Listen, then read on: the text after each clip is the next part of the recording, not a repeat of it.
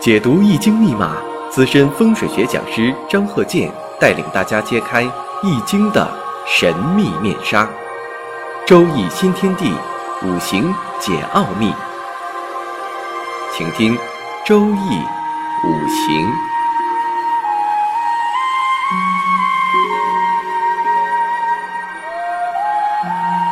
上山微电台荣誉出品。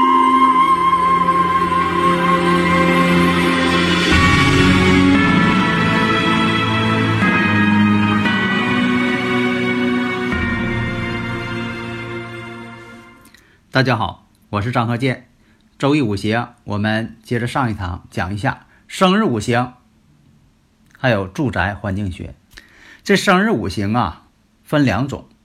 上一堂我也讲了，一个是我们说这个四柱八字，另一个呢就是这个紫微斗数。那么这几堂啊，我要把这两种啊都讲，而且是同一个例子，用两种不同的方法。那么我看一下。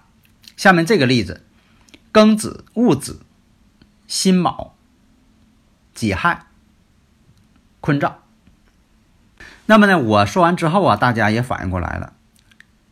这个女士呢，带有正偏印，年上带有劫财。以前我也讲过，我说这个印多的人呐，特别是女性啊，印多的人，她也影响婚姻。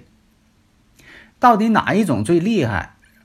啊，是带伤官呢，还是说食神太多呀？还是阴差阳错日啊？还是印星太多呀？那就综合分析了。你不能说看着印星你就这么分析啊。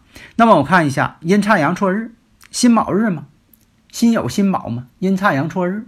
你看它这是阴差阳错日，而且呢正偏印，年上带劫财。那么年上呢子水，月上呢是子水，两个桃花。下面呢，我就根据这些情况，我们分析一下。那我们看呢，印星挺旺，辛卯日，所以这位女士呢，身材呢比较高挑一些，苗条一些，但是呢，性格呢固执，性格啊，就说这个特别固执，有自己的主张。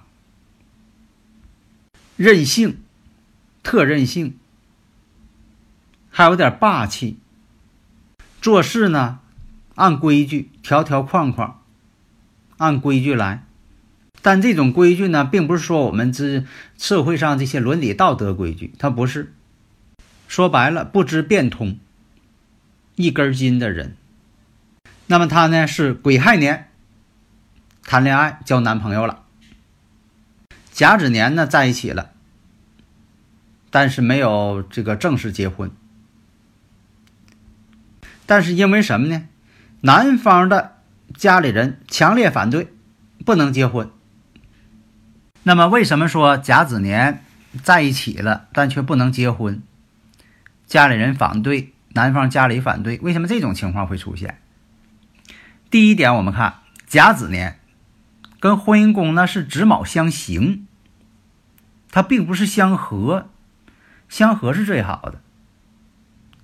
没有相合，没有六合，没有三合，子卯相刑代表啥呢？在一起了，啊，就说有这个事实婚姻在一起了，但是呢，不能成为真正的走入婚姻殿堂。为什么呢？家里人反对，相刑嘛，相刑就是相互妨碍，男方的这个家长反对。那有的朋友问了，说那癸亥年恋爱为什么是这样呢？癸亥年为什么是癸亥年？第一呢，亥卯半合，这是一点。关键一点，我们看跟月上呢戊癸相合，所以讲的这个戊癸相合，老夫配少妻，很多这个情况啊，我经过这个实践当中啊一些例子看，戊癸相合呢，真就是老夫配少妻，但是不见得说一定是老夫配少妻，也可能什么呢？女性大，你像说这个物鬼相合的有女性，女性呢是姐弟恋，比男方要大许多。还有那个男方呢，比女方呢大的更多，大六岁以上，大十二岁以上。还有的是什么出现了？就是说，呃，这个以男方为参考点的话，他找那个女朋友呢比他大很多，大个十来岁的也有。所以呢，这就是心理学上有这么一个说法，叫有恋父情节或者叫恋母情节。那么呢，从这个紫微斗数上来看，你像这个他这个命宫，四煞星都到齐了。那么命宫左右，我们看一下，父母宫有太阴星，兄弟宫有太阳星，这叫什么？命宫日月相夹。而且我们看呢，命宫当中有天魁，对宫呢有天月，所以我们看一下。紫微斗数当中，戊癸大限，日月呢出现反背这种状况。那么夫妻宫呢，并没有被引动，所以啊，只是想结婚，但是呢，未能如愿。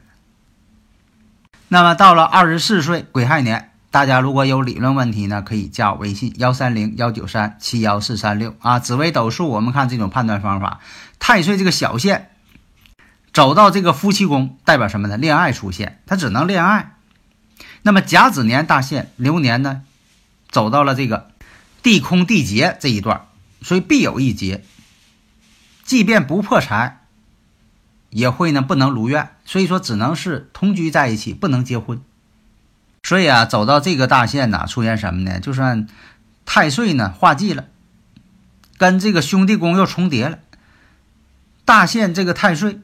兄弟宫也逢冲，所以说这个兄弟宫啊，代表婚嫁，它也是代表什么呢？婚嫁当中的这个婆家这个事儿，所以说遭到了男方的家长的反对，所以说呢，遭到了这个反对之后，婚姻呢就不能如愿，不能成婚，即便有事实婚姻，但是呢，走向婚礼殿堂不可能。所以以前我也讲过，我说是个生日五行，这个四柱八个字。你像说有这个正偏印印太多的人，做事情什么呢？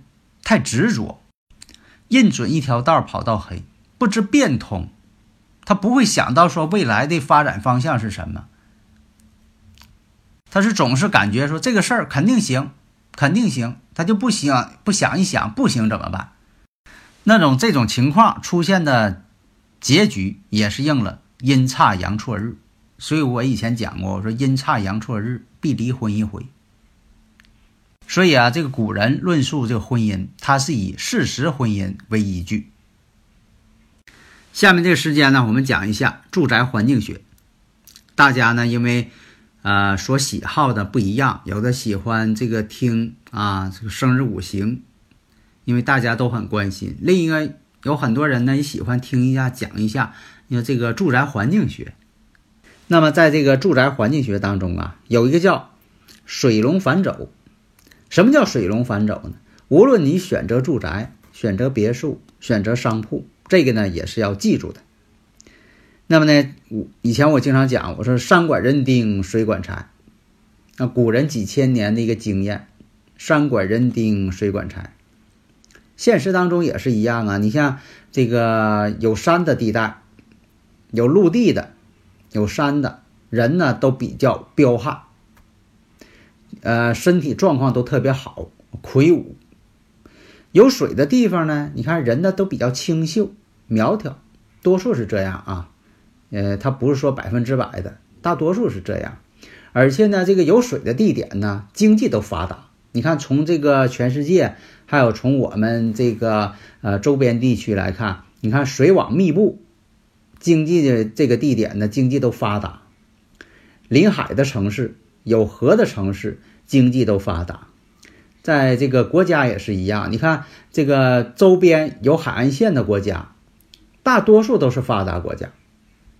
即便工业不发达，它旅游业也发达，它有海，大家都爱去。那山管人丁，水管财嘛，就这个道理。所以讲究这个水走什么意思呢？就指。这个水向前方流走的意思，这个水呢，不见得是真水，也可能是路。高一寸为山，低一寸为水，这个路也叫水。所以，我们看从自家的商铺，比如说选商铺，看到前边有一条马路，近方的一处较高，然后呢，一直往低走下去了，这就叫什么呢？水龙反走。那么出现这种情况，多数呢是不利的。当然了，也得看一看这个水龙反走呢是什么走向。为什么拿罗盘看呢？一定看什么走向。有的朋友不太明白，总是说向南、向东、坐北朝南、坐北朝南，这个方向太笼统。因为什么呢？悬空风水讲究就是多少度。风水差一线，富贵不相见。古人经常这么讲，这是个经验。你看有很多的商铺，有的时候就隔一条马路，隔一个小区这个门口，生意就不一样。双方都是做的同等生意，比如说卖的是一样的东西，但是呢情况却大不一样。所以在以前呢，我也是自己引入了一个概念，这是我创立的啊，叫做这个黄金太极分割点，这很重要。所以我经常观察，我说同一个买卖，就隔一条街，或者就隔一个小区的这个门，门的左边就好，门的右边就不行。还有是右边行，左边不好。另一种叫什么？赶钉煞，或者叫赶钉棒。这种情况呢，你像做生意的，或者是住宅，你说门口啊有个大的一型电力设备。在以前呢，我也讲过这个真实例子，他前面门口呢就是有一个大的这么一个电力设备，就在他家门口，特别近。还有你像这个有一些。呃，各种的一些设备呀，塔形的一些这个设备呀，就在家门口。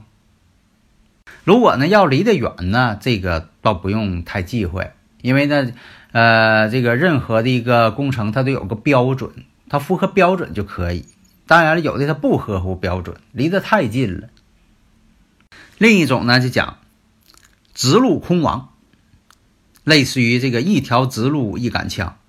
现在有很多这个。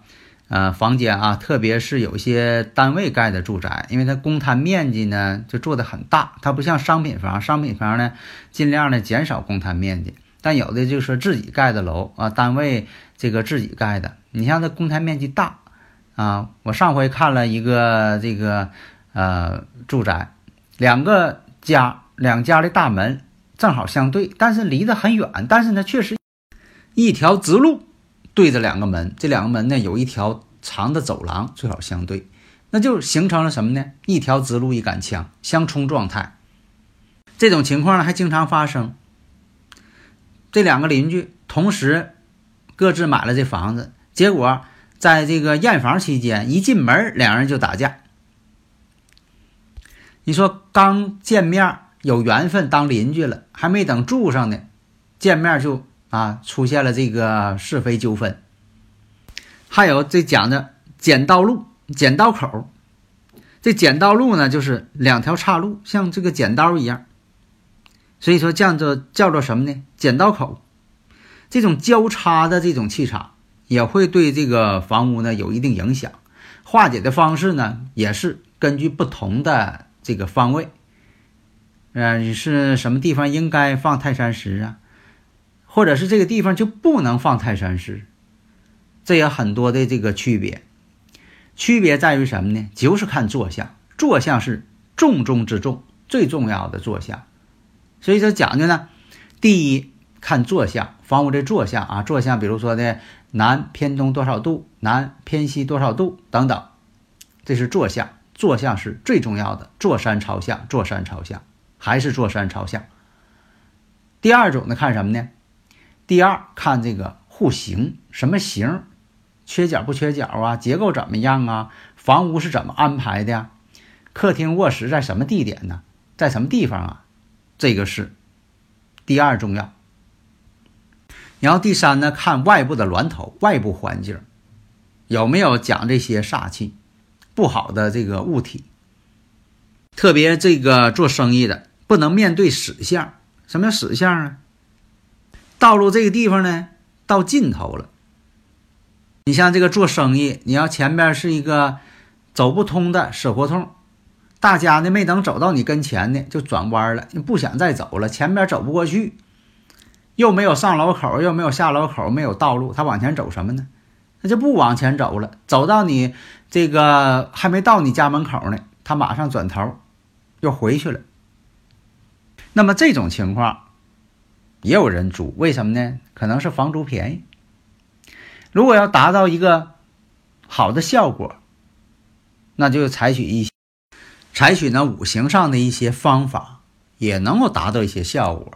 你别看是断头路，所以啊，古人也讲嘛，酒好不怕巷子深。这是什么呢？你经营的这方面，你得保证品质。另一个什么呢？你也采取一些五行的方法，即便你这巷子很深，大家还是来。你像我以前讲那个十六个铜火锅，所以呢，你像它这个地方呢，确实不是太有利。大门呢和它里边所经营场所呢，它这门呢还得拐个弯儿，那怎么办呢？哎，那就在这个呃影壁墙上做了一些文章。那这个地方啊，生意非常好，络绎不绝。你去的时候还得预约呢，你要不预约啊，客满，没有位置。所以有些事情呢，不是一概而论。假如说你说这个性价比高啊，租金便宜，但是怎么改造成能够让大家都来，都光顾你这个店？哎，这方法是很多的。好的，谢谢大家。登录微信，搜索“上山之声”或 SS Radio，关注上山微电台，让我们一路同行。